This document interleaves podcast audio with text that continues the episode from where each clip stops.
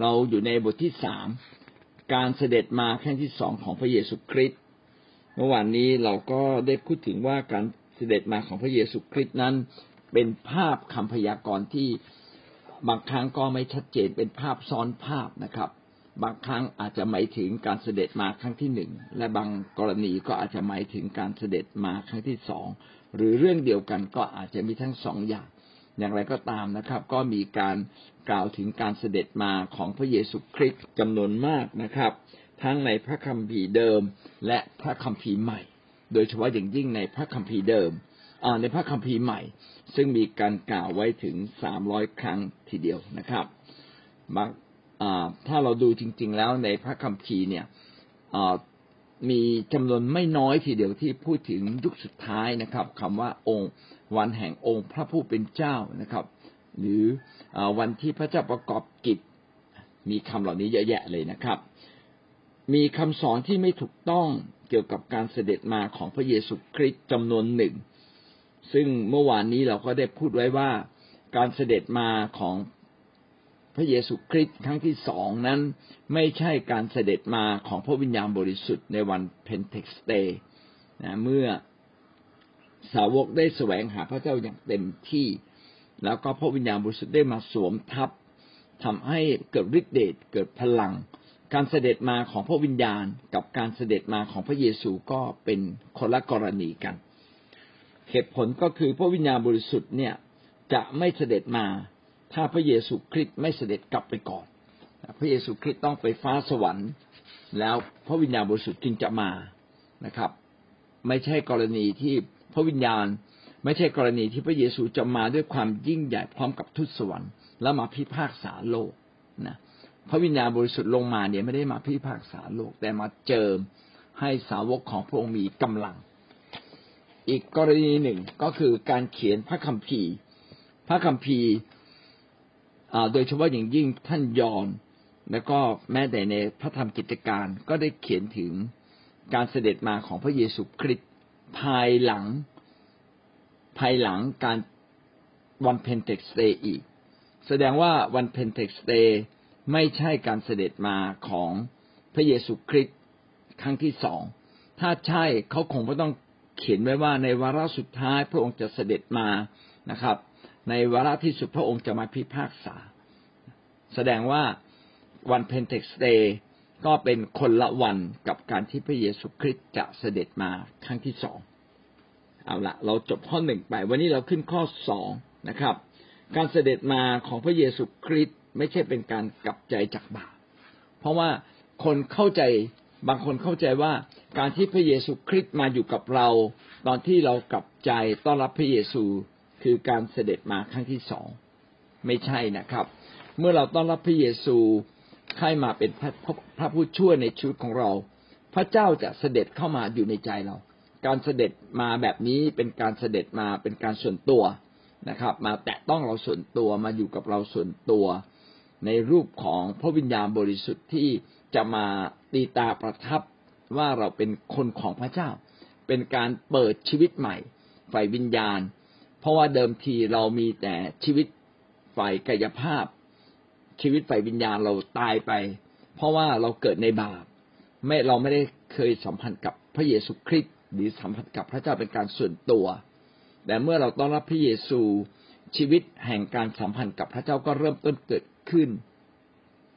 ชีวิตในการที่เราจะมีพระเจ้าอยู่กับเราก็กำลังเกิดขึ้น เนี่ยแบบการเสด็จมาแบบนี้เป็นการเสด็จมาส่วนตัวในชีวิตของผู้เชื่อ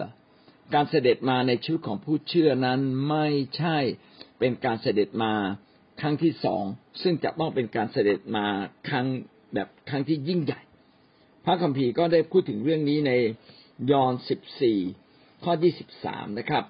พระองค์ตรัสตอบเขาว่าถ้าผู้ใดรักเราผู้นั้นจะประพฤติตามคำของเรา และพระบิดาจะทรงรักเขาและพระบิดาของกับเราจะมาหาเขาและอยู่กับเขา ในที่นี้ก็คือว่า ทั้งพระเยซูคริสต์และพระบิดา ก็จะมาอยู่กับอยู่กับผู้เชื่อนะครับ อยู่กับผู้เชื่อ เมื่อเรารับเชื่อพระองค์จะมาอยู่กับเรานะครับ เมื่อเรากลับใจพระองค์ก็อยู่กับเรา เพราะว่าเดิมทีเรามีแต่ผีซาตานที่อยู่กับเรา เราไม่มีพระเจ้าเราไม่เราปฏิเสธพระองค์ แต่เมื่อเราเปิดใจต้อนรับพระองค์ พระองค์ก็จะ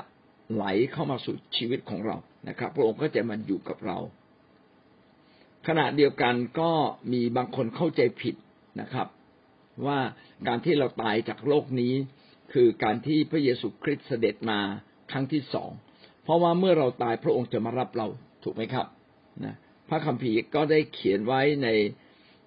ยอห์นสิบสี่ข้อสามบอกว่าเราจะกลับมาอีกมารับท่านไปอยู่กับเรา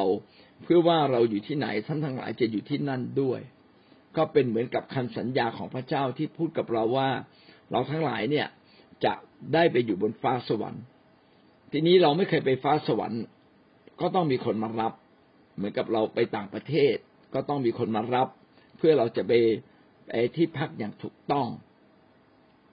พระเยซูจะมารับเราเพื่อเราจะได้อยู่กับพระองค์ในฟ้าสวรรค์การที่เราตายแล้วพระเยซูมารับเราไปเนี่ย อาจจะรับเราผ่านเอาทูตสวรรค์เรียกทูตสวรรค์มารับเราไป หรือพระองค์มารับเราโดยตรง ในกรณีแบบนี้ก็ไม่ใช่เป็นการเสด็จมานะครับ การเสด็จมาเพื่อการเสด็จมา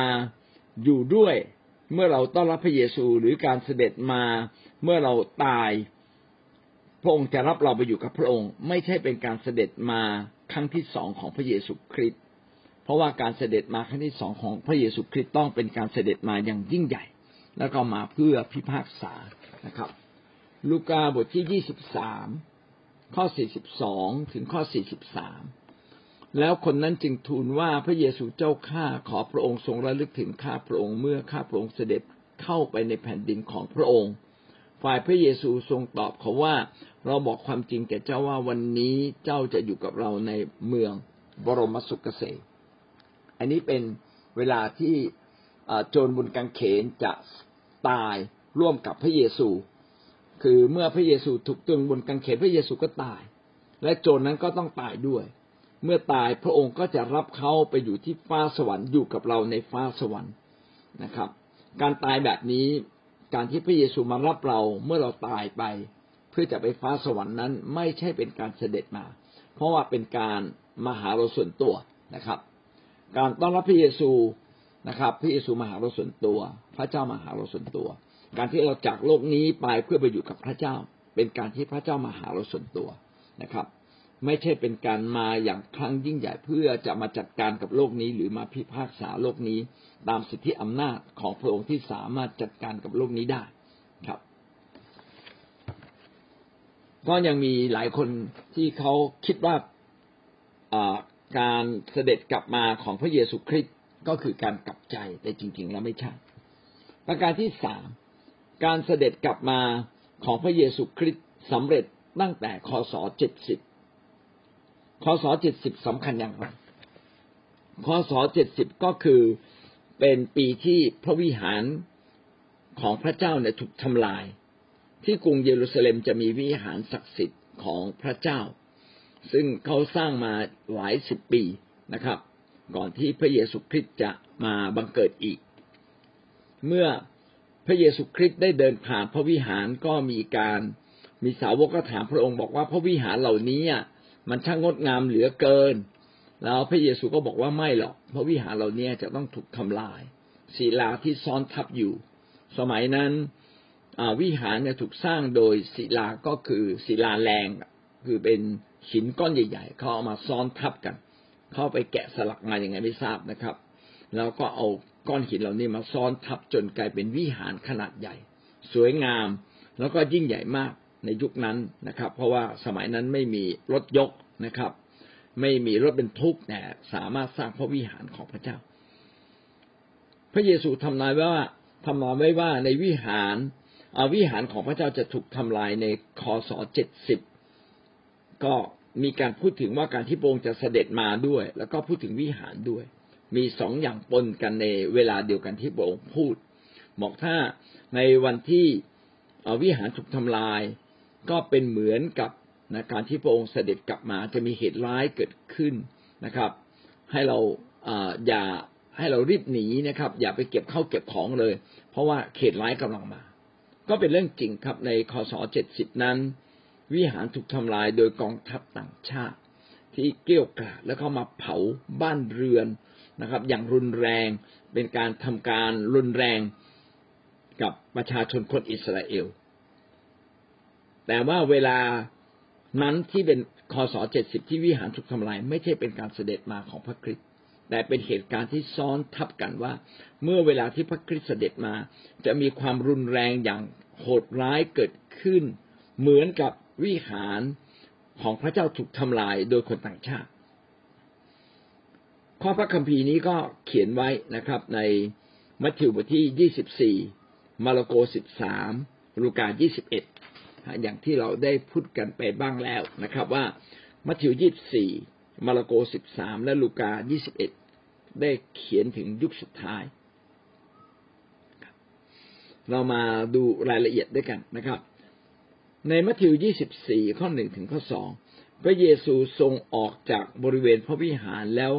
ขณะเสด็จไปพวกสาวกของพระองค์มาชี้ตึกทั้งหลายในบริเวณพระวิหารให้พระองค์ทอดพระเนตรพระองค์จึงตัดกับเขาว่าสิ่งสารพัดเหล่านี้ พวกท่านเห็นแล้วไม่ใช่หรือ เราบอกความจริงแก่ท่านว่าศิลาที่ซ้อนทับกันอยู่ที่นี่ ซึ่งจะไม่ถูกทำลายลงก็ไม่มี พระคัมภีร์ได้พูดถึงว่าพระเยซูได้พูดถึงวิหาร เพราะว่าสาวกก็ ให้พระเยซูทอดพระเนตรบอก พระเยซูดูสิวิหารนี่มันใหญ่โตจริง ๆ เลยนะนะครับ พระเยซูก็บอกว่าสิ่งสารพัดเหล่านี้พวกท่านเห็นแล้วไม่ใช่หรือ อันนี้เป็นสำนวนของคนยิวนะเขาจะเติมคำว่ามิใช่หรืออยู่เรื่อยแต่จริง ๆ ก็คือเป็นอย่างนั้นแหละนะครับ สิ่งสารพัดที่ท่านเห็นคือท่านเห็นอยู่แล้วคำว่ามิใช่หรือเนี่ยเป็นสำนวนของคนยิว เวลาเขาแปลเขาพยายามจะแปลเป็นสำนวนของคนยิว นะครับ ไม่ทิ้งสำนวนนั้นไว้นะครับ เพราะว่าดูแล้วก็มีความไพเราะนะครับ ถ้าเราอ่านเรื่อยๆเราก็จะรู้ว่าอ๋อแท้จริงการพูดเช่นนี้ ก็คือบอกว่ามันเป็นเช่นนั้นแหละนะครับ ก็ตามที่ท่านเห็นนั่นแหละนะครับ เราบอกความจริงแก่ท่านว่าศิลาที่ซ้อนทับกันอยู่ที่นี่ ซึ่งจะไม่ถูกทำลายลงก็ไม่มีศิลาที่ซ้อนทับกันก็คือวิหารเนี่ยสร้างโดยศิลาก้อนใหญ่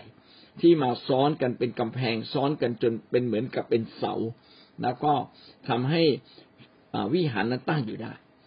วันหนึ่งก็จะต้องถูกทำลาย ถ้าเรามีโอกาสอ่านพระคัมภีร์ในมัทธิวยี่สี่พี่น้องจะเห็นว่าพระองค์เริ่มต้นที่วิหารถูกทำลาย แล้วก็พูดถึงการเสด็จมาของพระเยซูคริสต์แต่จริง ๆ แล้วมันเป็นสองเหตุการณ์ที่มาพูดพร้อม ๆ กัน ไม่ใช่เหตุการณ์เดียวกัน แต่คนบางคนก็เข้าใจผิด คิดว่าการที่วิหารถูกทำลาย เป็นอกเป็นเวลาเดียวกับการที่พระเยซูคริสต์จะเสด็จมา ส่วนมาระโกบทที่สิบสามข้อหนึ่งถึงข้อสองลูกายี่สิบเอ็ดข้อห้าถึงข้อหกก็พูดทำนองเดียวกันกับที่ผมได้อ่านให้ท่านฟังตะกี้นี้นะครับ เอาละแล้วมีเหตุผลอะไร มีหลักฐานอะไรที่จะชี้ว่า การที่วิหารถูกทำลายในคศเจ็ดสิบไม่ใช่การเสด็จมาของพระเยซูคริสต์ครั้งที่สอง ถ้าเป็นการเสด็จมาจริง มีเหตุการณ์ร้ายเกิดขึ้นแล้วชาวยิวต้องหนีหัวสุขหัวซุน ถูกเข็นฆ่าทำลายล้างนั้น ถ้าเป็นเรื่องถ้ามันเป็นการเสด็จมาครั้งที่สอง ก็แสดงว่ามันสำเร็จแล้ว พระเยซูคริสต์เสด็จมานั้นสำเร็จแล้ว ก็ไม่น่าจะมีอีก ถูกไหมครับแต่ในพระคัมภีร์ยอนท่านยอนเนี่ยเป็นผู้ที่มีอายุยืนยาวมากกว่าเพื่อน ท่านเขียนพระธรรมยอนและพระธรรมวิวรณ์ประมาณคศประมาณหนึ่งร้อยนะครับ ท่านถูกขับไล่ไปที่เกาะปัทมอส ถูกทุกทรมานแล้วก็ถูกขับไล่ไป อยู่ที่นั่นแล้วท่านก็เขียนพระคัมภีร์ขึ้นมา ขณะที่ท่านเขียนพระคัมภีร์ขึ้นมาท่านยังท่านยังกล่าวถึงการเสด็จมาของพระเยซูคริสต์ว่าพระองค์จะเสด็จกลับมาคศร้อยเนี่ยกับคศเจ็ดสิบก็ห่างกันตั้งสามสิบปี วิหารถูกทำลายเมื่อคศเจ็ดสิบแต่ยอนยังเขียนอีกว่าพระองค์จะเสด็จมา พระองค์จะเสด็จมาแน่ เพื่อมาพิพากษาโลก ก็กำลังบอกว่า คนที่เข้าใจว่าการที่วิหารถูกทำลาย ซึ่งเป็นเหตุการณ์อันรุนแรงที่มีต่อชาวยิวนั้น ไม่ใช่การเสด็จมาครั้งที่สอง แต่การเสด็จมาครั้งที่สองจะมีเหตุการณ์ร้ายเหมือนกับในคศเจ็ดสิบที่วิหารถูกทำลาย มีคนต่างชาติบุกเข้ามาทำลายพระวิหาร แล้วก็เข็นฆ่าคนอยู่อย่างมากมาย ยอนก็ยังได้เขียนไว้ว่า การเสด็จมานั้นยังจะไม่เกิดขึ้นแต่จะมา อย่างแน่นอน ก็จะอ่านให้พี่น้องฟังนะครับ ในหนึ่งยอนบทที่สองข้อยี่สิบแปดและบัดนี้ลูกทั้งหลายเอ๋ยจงอยู่ในพระองค์ เพื่อว่าเมื่อพระองค์ทรงปรากฏเราทั้งหลายจะได้มีใจกล้า และไม่หลบพระพักของพระองค์ด้วยความละอายเมื่อพระองค์เสด็จมา เมื่อพระองค์เสด็จมา ไม่ได้เขียนว่าครั้งที่สอง ไม่ได้เขียนว่าครั้งที่สองแต่บอกว่าเมื่อพระองค์เสด็จมา พระองค์จะมาปรากฏ และเราทั้งหลายจงมีใจกล้า พร้อมที่จะเผชิญหน้ากับพระองค์ด้วยความกล้าหาญไม่ใช่ความละอายใจหรือก้มหน้า ในพระธรรมยอห์นก็ได้บอกกับเราว่าเราทั้งหลายเนี่ยจะต้องรอคอยการเสด็จมา ความหวังใจเราอันหนึ่งเนี่ยเราต้องหวังใจเสมอว่าเราจะได้พบกับพระเจ้า ในขณะที่เราอาจจะยังมีชีวิตอยู่ในโลกนี้ เราอาจจะได้พบกับพระเจ้า และวันที่เราพบกับพระเจ้าเป็นวันที่โลกสิ้นสุด ชีวิตสิ้นสุด ชีวิตเก่าสิ้นสุดหมด เราจึงไม่มีโอกาสได้กลับใจ ถ้าเราดำเนินชีวิตผิดๆอยู่ในความอสัตย์อธรรม ไม่ได้ดำเนินชีวิตกับพระเจ้าอย่างเต็มที่ไม่ได้เดินกับพระเจ้าด้วยการรับใช้พระองค์ ยอมให้พระองค์มาเป็นเจ้านายจริง ๆ วันนั้นจะมีความละอายใจนะครับ แต่ท่านยอนเขียนว่า ขอให้เราทั้งหลายมีใจกล้า แสดงว่าเราไม่ได้ไม่ได้รู้สึกว่าเราผิดอะไรเลย เราต้องไม่ทำบาปเราจะไม่เราก็จะมีใจกล้า ที่จะกล้าเผชิญหน้า เหมือนกับเด็กนักเรียน ถ้าว่าทำผิดเนี่ย เวลาครูเข้าห้องเรียน จะก้มหน้าก้มตานะจะไม่กล้ามองหน้าครูคนส่วนใหญ่จะไม่กล้ามองหน้า ผู้ที่มีอำนาจเวลาเขาทำผิด จะก้มหน้าก้มตา แต่ถ้าวิญญาณกบฏเกิดขึ้นเมื่อไหร่ ก็จึงจะกล้าสู้หน้านะครับ แต่โดยทั่วไปแล้วเราก็ยำเกรง โดยเฉพาะอย่างยิ่งผู้ที่มีอำนาจมาก ๆนะครับ เมื่อเราไปเข้าเฝ้าพระมหากษัตริย์ หรือไปเจอคนใหญ่คนโตประธานาธิบดี หรือคนคฤหบดีที่ยิ่งใหญ่บางทีเราก็รู้สึกว่าเราไม่มีอะไร เปรียบแล้วเราไม่มีอะไรเทียบกับเขาได้อะเราก็จะก้มหน้าก้มตานะครับ แต่วันนั้นหวังว่าเราจะไม่ก้มหน้าก้มตา ไม่หลบพระพักพระองค์นะครับ ด้วยความละอาย แต่จะเชิดหน้าขึ้นด้วยความกล้าหาญเพราะว่าเราดำเนินชีวิตในความชอบธรรมตลอดรอคอยพระองค์ตลอดนะครับ เหมือนหญิงสาวพรมจารี เตรียมชีวิตอยู่ในความชอบธรรมตลอดเลยหนึ่งยอห์นบทที่สามข้อสองถึงข้อสามตะกี้บทที่สองอันนี้บทที่สาม ก็ได้เขียนดังนี้ ท่านที่รักทั้งหลายบัดนี้เราทั้งหลายเป็นบุตรของพระเจ้าและยังไม่ปรากฏว่าต่อไปเบื้องหน้านั้นเราจะเป็นอย่างไร แต่เรารู้ว่าเมื่อพระองค์เสด็จมาปรากฏนั้น เราทั้งหลายจะเป็นเหมือนพระองค์ เพราะว่าเราจะเห็นพระองค์อย่างที่พระองค์ทรงเป็นอยู่นั้น และทุกคนที่มีความหวังอย่างนี้ ก็ชำระตนให้บริสุทธิ์ดังที่พระองค์ทรงบริสุทธิ์ ท่านยอนเขียนว่าว่ายังไม่บัดนี้เราเป็นบุตรของพระเจ้า ทันทีที่เราเชื่อเราก็เป็นบุตรของพระเจ้าแล้วนะครับ แต่เราไม่รู้ว่าการเบื้องหน้าจะเป็นอย่างไร แต่เรารู้และเราก็หวังใจตามนั้นว่าเราจะได้ไปอยู่กับองค์พระผู้เป็นเจ้าในฟ้าสวรรค์นะครับ และเราจะไปอยู่กับพระเจ้าในฟ้าสวรรค์เมื่อไหร่ล่ะนะก็มีสองอย่างอย่างหนึ่งคือเราต้องตายก่อนนะตายจากร่างกายนี้ เพื่อวิญญาณจิตของเราก็จะได้อยู่กับพระเจ้าในฟ้าสวรรค์ อีกอันหนึ่งก็คืออะไรคือการที่พระเยซูคริสต์เสด็จมาครั้งที่สองเสด็จมาปรากฏ แต่เรารู้ว่าเมื่อพระองค์เสด็จมาปรากฏก็คือการเสด็จมาครั้งที่สองนะครับ เราทั้งหลายจะเป็นเหมือนพระองค์ เราจะถูกพระเจ้ารับไป ถูกแปลเปลี่ยนในพริบตาให้เป็นเหมือนพระองค์นะครับ ให้เป็นเหมือนพระองค์ คือเราจะไม่มีเราจะไม่อยู่ในกายเดิม นะครับกายเดิมก็ถูกทิ้งไว้ในโลก เพราะว่าเนื้อหนังจะมีส่วนในแผ่นดินสวรรค์นั้นหาไม่ได้นะครับ เราจะถูกรับจากโลกนี้เราไปอยู่กับพระเจ้าในฟ้าสวรรค์แล้วเราก็จะมีกายใหม่ทันทีเลย เป็นกายวิญญาณที่อยู่กับพระเจ้านะครับ เพราะว่าเราจะเห็นพระองค์อย่างที่พระองค์ทรงเป็นอยู่นั้น และทุกคนที่มีหวังที่หวังใจเช่นนี้ก็ชำระตนให้บริสุทธิ์ดังที่พระองค์ทรงบริสุทธิ์ เราจะได้เห็นพระพักของพระเจ้า เราจะได้เห็นพระองค์เป็นๆนะครับ อย่างที่พระองค์ทรงเป็นอยู่ วันนี้เราไม่มีใครที่จะเห็นพระเจ้านะครับ หรือแม้แต่พระเยซูซึ่งมาบังเกิดในโลกเมื่อสองพันปีที่แล้วแต่วันที่พระเยซูคริสต์เสด็จมาปึ้ง เราจะถูกรับไปอยู่กับพระองค์ เราจะเห็นพระองค์และเราจะสามารถมองหน้าพระองค์ได้ โดยทั่วไปก็คือ เราไม่บริสุทธิ์พอ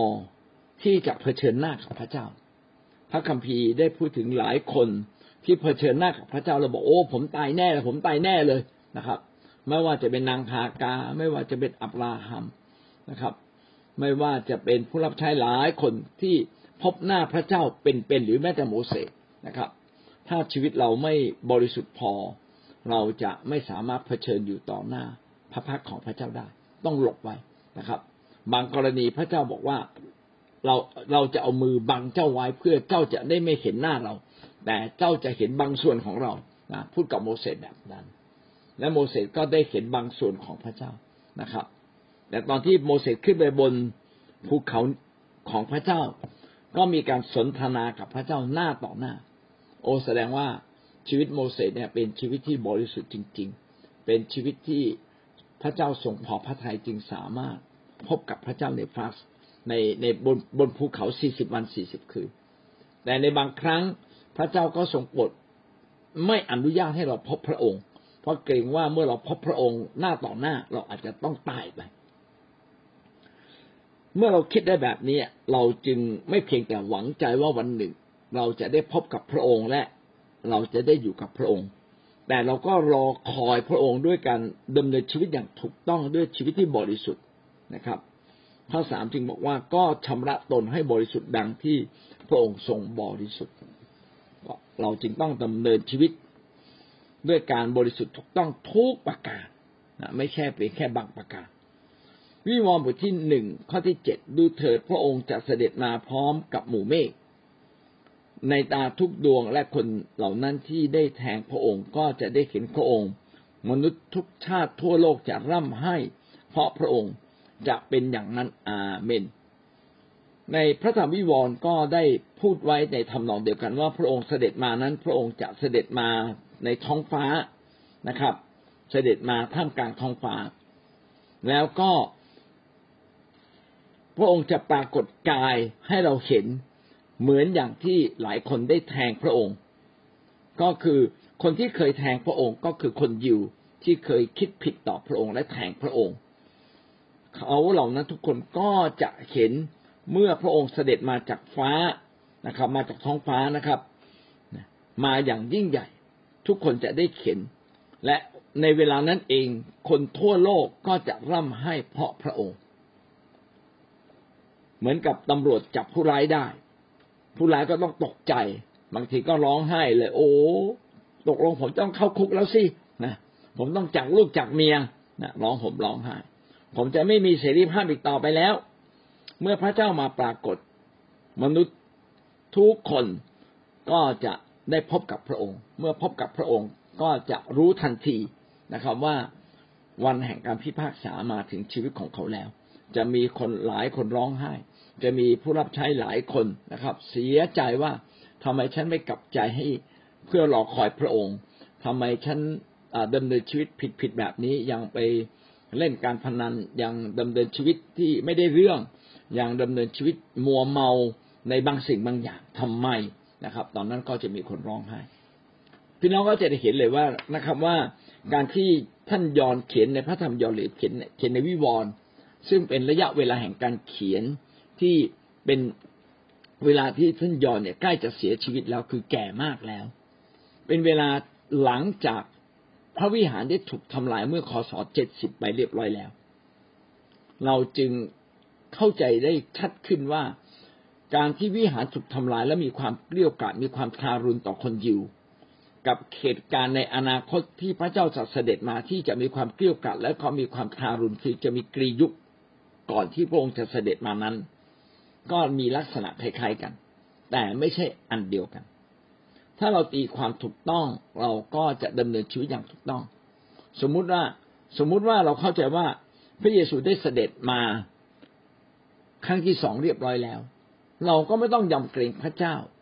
เราไม่ต้องห่วงเลยว่า พระองค์จะมาพิพากษาเราคำพิพากษาคงถูกเลื่อนออกไปอีกอะไรเงี้ยแต่จริง ๆ แล้วไม่ใช่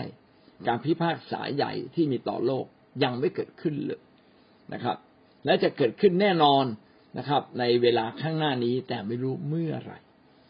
จึงทำให้เราทั้งหลายนั้น ไม่เพียงแต่มีความหวังใจว่าเราจะได้อยู่บนฟ้าสวรรค์กับพระเจ้า แต่เราก็มีความยำเกรงพระเจ้าอย่างกับใจ ที่จะต้องคอยกลับใจอยู่เสมอ นี่ก็เป็นเรื่องที่หนึ่งนะครับ เป็นอีกเรื่องหนึ่งที่ทำให้เราเกิดความเข้าใจนะครับ เอาละโดยสรุปตรงนี้นะครับว่าการเสด็จมาของพระเยซูคริสต์มีความเข้าใจผิดอยู่สามประเด็นด้วยกัน นะประเด็นแรกก็คือเข้าใจว่าวันเพนเทคสเตย์คือวันที่พระเยซูคริสต์เสด็จมาแล้ว ต่อมามีการเข้าใจผิดว่าการกลับใจต้อนรับพระเยซูคือการที่พระเยซูคริสต์เสด็จมาครั้งที่สองต่อมาก็คือเข้าใจว่าพระเยซูคริสต์ได้เสด็จมาเรียบร้อยแล้ว ในคศเจ็ดสิบในวันที่วิหารถูกทำลาย เอาละนี่เราก็จบนะครับสำหรับข้อที่หนึ่งเราขึ้นข้อสองนะครับ